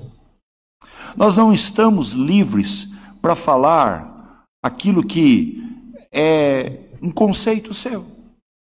Se realmente você está buscando agradar a Deus em todo o agir da sua vida, no modo que você veste, no modo que você faz negócio, no modo que você desfaz o negócio, porque tem o contrato e tem o distrato. É uma coisa que duramente eu aprendi na vida, mas existe os dois lados. Você faz um contrato, mas em algum momento você tem que fazer o distrato. Você combina uma coisa que está tudo certo, mas depois na hora que você tem que desfazer aquilo, parece que virou um inferno. Então a conduta é, aquilo que você fala, que você combina, tem que ser algo que vai agradar a Deus. É isso que Pedro está falando. Se você fala, faça-o como quem transmite a palavra de Deus. Então o critério, a sobriedade, a postura, é a postura que a palavra nos ensina. Fale para agradar a Deus. Falem as palavras que Deus ensina. E meu irmão, a palavra de Deus ensina tudo o que você precisa saber. Tudo. Como fazer, como trabalhar, como estudar, como cuidar da sua esposa, como cuidar do seu marido. Está tudo certo. Como cuidar da igreja. Deus ensina tudo através da sua palavra. E 1 Tessalonicenses 2:4 diz assim: pelo contrário, como homens aprovados por Deus, a ponto de nos ter sido confiado por ele o evangelho, não falamos para agradar a pessoas, mas a Deus, que prova os nossos corações. Olha só que palavra bonita, olha que palavra gostosa de ouvir. Mas se você entender em que contexto Paulo escreveu isso aí, ele tinha acabado de ser maltratado, insultado em Filipos, e você não pode deixar de esquecer qual foi o chamado que Paulo teve. Se você for ali no livro de Atos, capítulo 9, 16, o chamado de Paulo foi: mostrarei a ele o quanto deve sofrer pelo meu nome. Olha que chamado! Imagine você vir aqui na frente e Deus dá uma palavra para você e fala assim: olha, o teu chamado é esse. Vou te mostrar como é que uma pessoa vai sofrer pelo meu nome. E Paulo, a vida de Paulo foi essa: os açoites, os naufrágios e tudo mais, as injustiças. Mas isso ele fez para que o nome de Deus fosse glorificado. E a questão é, as nossas lutas muitas vezes são difíceis. Em breve nós vamos ter um momento de culto de ação de graça aqui, por uma luta que eu tive por 27 anos. 27 anos. Talvez muitos de vocês aqui não tenham essa idade. Mas foi um propósito para que Deus fosse e está sendo glorificado nessa situação. Acabou.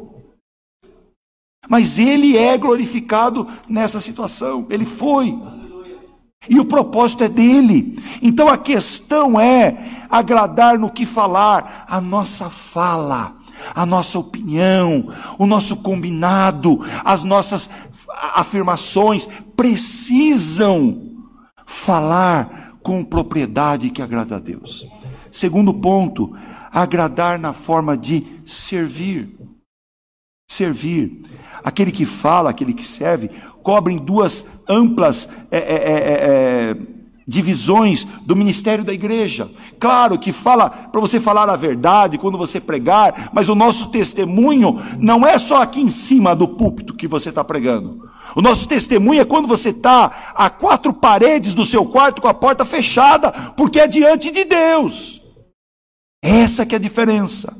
E aí esse nosso falar faz parte, né? Esse falar a palavra e servir faz parte daquilo que está em Atos 6, de 1 a 6, que fala da escolha dos 7 diáconos, e revela esses dois ministérios que dependem tanto de você servir, e não só o servir à mesa, mas servir ao próximo e servir a Deus. Tem que ter esse equilíbrio da vontade perfeita de Deus. Nós devemos depender de Deus na provisão, naquilo que é necessário. Se alguém serve, não só à mesa, mas estenda de todas as formas o servir a todas as outras pessoas. E dependa da força e da provisão de Deus. E o último ponto, agradar no fazer tudo para a glória de Deus. Tudo. Eu não sei o que você tem feito hoje. Eu não sei, não é o momento de pedir o seu currículo de serviço na obra de Deus. Eu não sei. Talvez vocês não saibam qual é o meu trabalho, talvez vocês não saibam quem é a minha família, quem são os meus filhos, quem é a minha esposa. Talvez você não saiba quanto tempo eu tenho de convertido. Talvez você não saiba quais são os meus gostos. Talvez você não saiba o que eu defendo, o que eu não defendo. Mas isso não é nada importante. Claro, minha família é muito importante. Está aqui minha esposa, meu filho, meu futuro genro. Mas a grande questão é, o que eu tenho feito tem sido para que Deus seja glorificado? As nossas ações, o nosso falar, que Pedro fala, o nosso agir, será que tudo que você carrega com você aí, aonde você está sentado, aonde você tem de responsabilidade para fazer, Será que esse peso, essa estrutura que gira em torno de você, tem sido para agradar a Deus, para que Deus seja glorificado? Aquele que é poderoso para impedi-los de cair e para apresentá-los diante da sua glória sem mácula e com grande alegria. Ao único Deus, nosso Salvador, sejam glória, majestade, poder e autoridade, mediante Jesus Cristo, nosso Senhor, antes de todos os tempos, agora e para todos sempre. Amém. Judas 24, 25. Que a nossa vida seja focada, seja alicerçada, seja convergente, para que Deus seja agradado, seja exaltado, que a sua vida, o seu louvor, a sua adoração, o seu servir, seja para Ele. Não há crachá, não há cargo, não há incumbência maior do que você ter no seu coração o desejo de agradar a Deus. Curve sua cabeça. Nós vamos ter alguns minutos de uma oração silenciosa. Depois eu vou orar, nós vamos louvar a Deus. Então, o que nos chamou a atenção nessa manhã foram esses 3 pontos. Reconhecer que o fim está próximo. Nós devemos ministrar uns aos outros.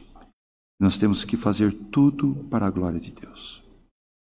Faça você, porque eu preciso, eu vou fazer a minha reflexão aqui. Você que está em casa também, faça a sua reflexão silenciosa. E nós precisamos responder muitas perguntas nessa manhã. Mas algumas que eu fiz para mim e que quero compartilhar com os irmãos.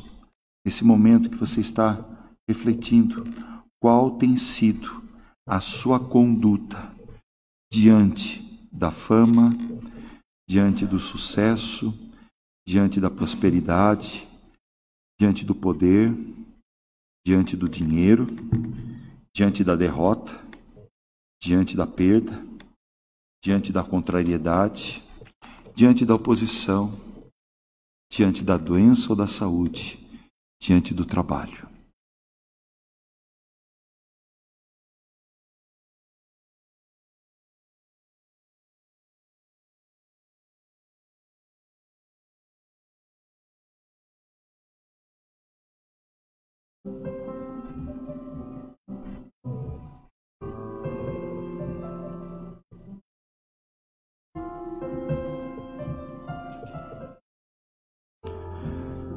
Senhor Deus, nesta manhã,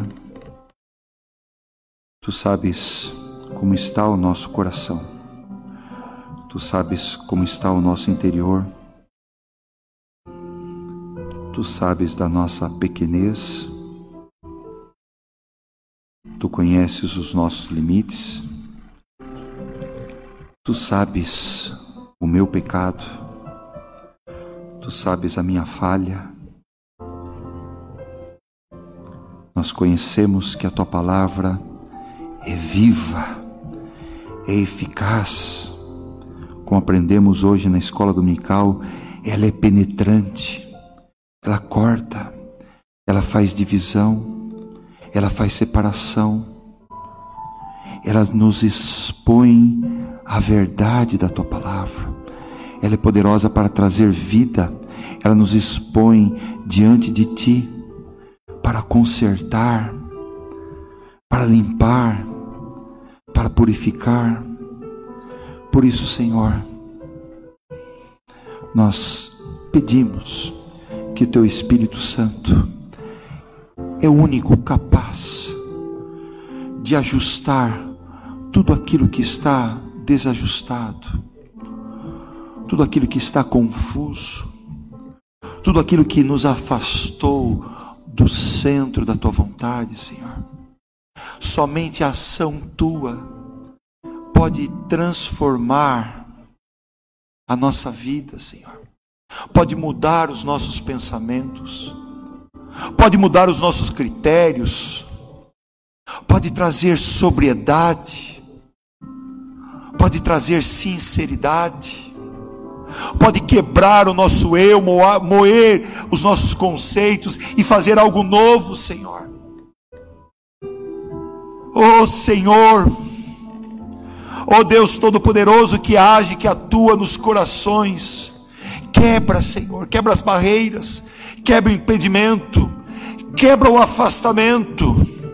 Oh Pai de misericórdia, Pai de amor, aqui está a tua igreja, nós fazemos parte de um corpo que busca ser sarado, busca ser transformado, busca ser avivado, busca ser alegre, busca estar em sintonia com o teu querer, mas nós buscamos glorificar o teu nome, Senhor, nós buscamos exaltá-lo, nós buscamos, Senhor, levantar, Senhor, as nossas mãos para o alto e te render glórias e honras, porque somente tu és digno, Senhor.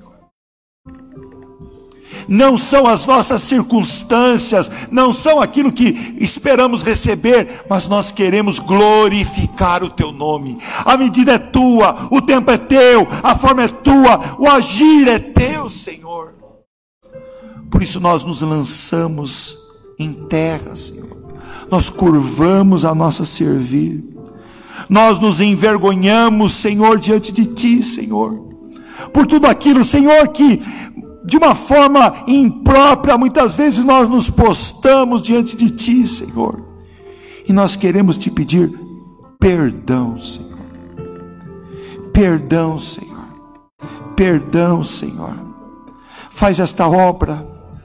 Cria em nós um coração quebrantado e contrito, Senhor. Cria em nós um coração arrependido, Senhor. Cria em nós, Senhor, um coração que está pronto para te obedecer, Senhor.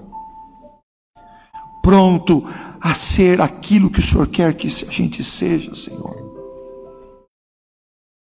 Talvez não ocupemos mais posições, não sejamos mais reconhecidos, não tenhamos mais funções, não tenhamos mais incumbências, talvez nós não tenhamos mais servidão a olhos humanos, mas nós queremos te servir, Senhor, nós queremos ser mordomos e bons mordomos, nós queremos ser aquele administrador fiel, que prepara a casa, que prepara aquilo que cabe a cada um de nós, para que quando o Senhor vier, nos encontre prontos, preparados, sarados,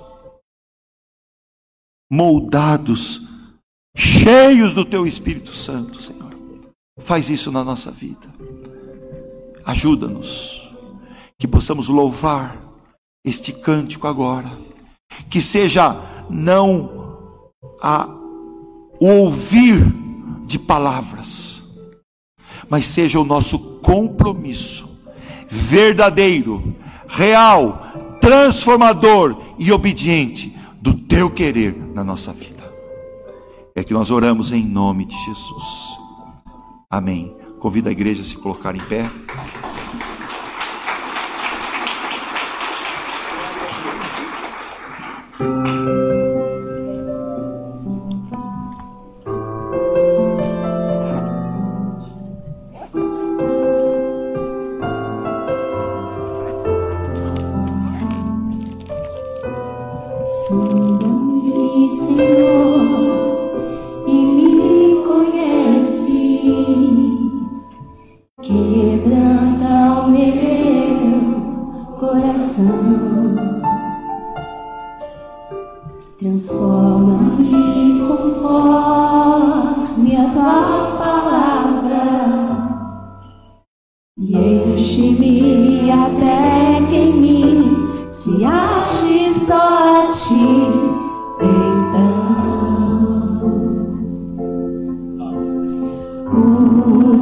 Usa-me, Senhor.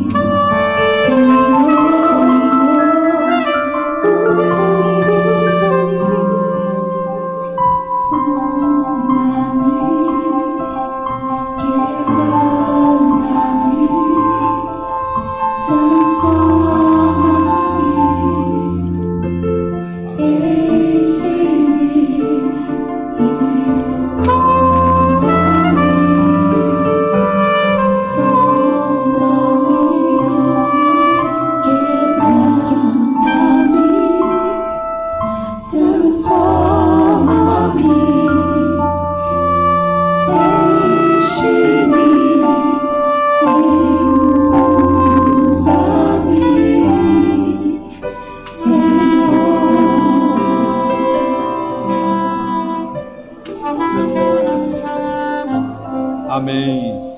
Glória a Deus. Glória a Deus.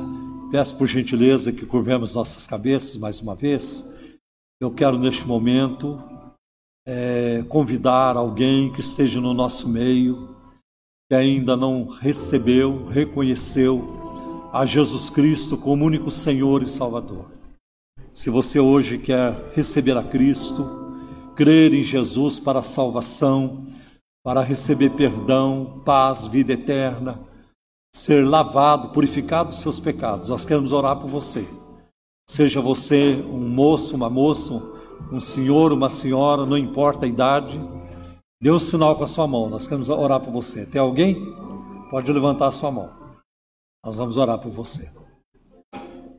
Quero neste momento convidar o pastor Gerson para vir orar por nós e nos despedir com a bênção, e quero comunicar também um pedido de oração. Não sei se todos sabem, mas a Ângela, esposa do pastor Osmar, ela sofreu uma queda, quebrou o ombro e passou por uma cirurgia na quinta-feira. Pode chegar, pastor. Na quinta-feira, ela teve que colocar vários pinos, né? Então, vamos orar para a recuperação da nossa irmã Ângela, né?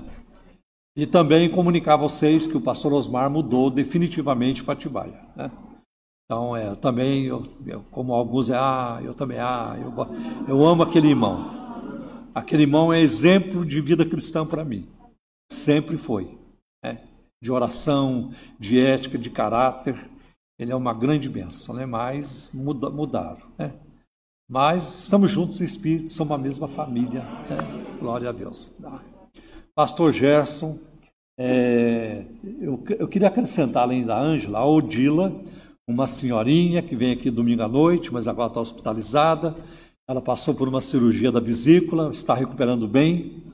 E também pela situação aí de um perigo de uma guerra, Ucrânia, Rússia, OTAN, os países da Europa e Estados Unidos também, para Deus enviar uma solução pacífica para este conflito. Bom, né? Quem mais precisa de oração? Eu preciso, e o pastor Gerson também precisa das nossas orações, apesar de ele orar por nós.